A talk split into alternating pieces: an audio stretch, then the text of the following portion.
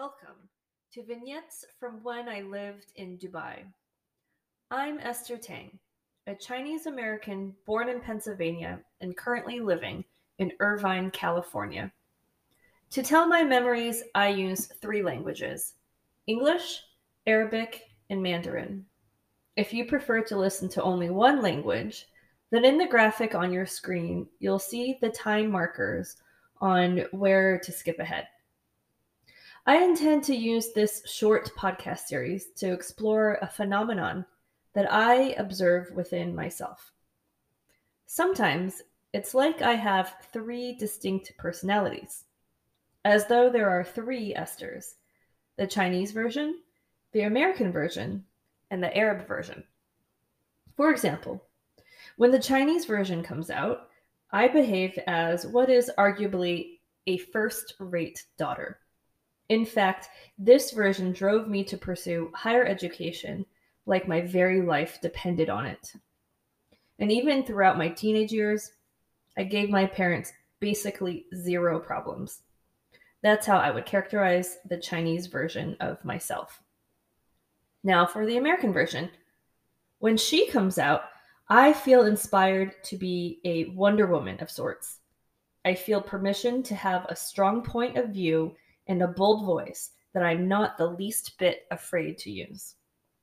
For example, I gave speeches during graduation and farewell ceremonies at Cornell and Oxford universities as well as during the convocation ceremony at Beijing University.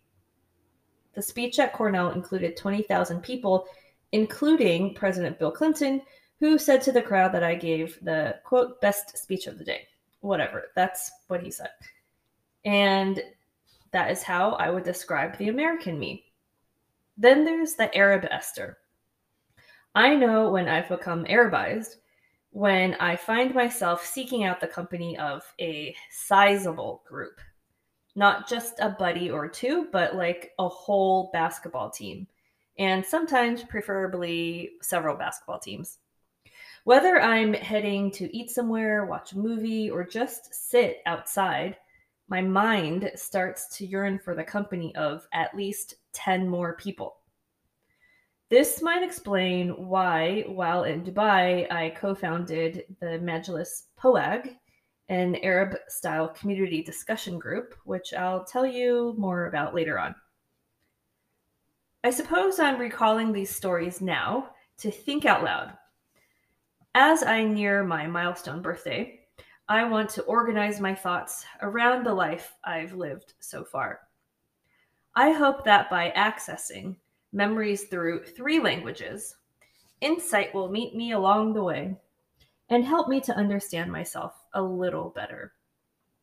Finally, I must say thank you for lending your ear and for accompanying me on my little quest.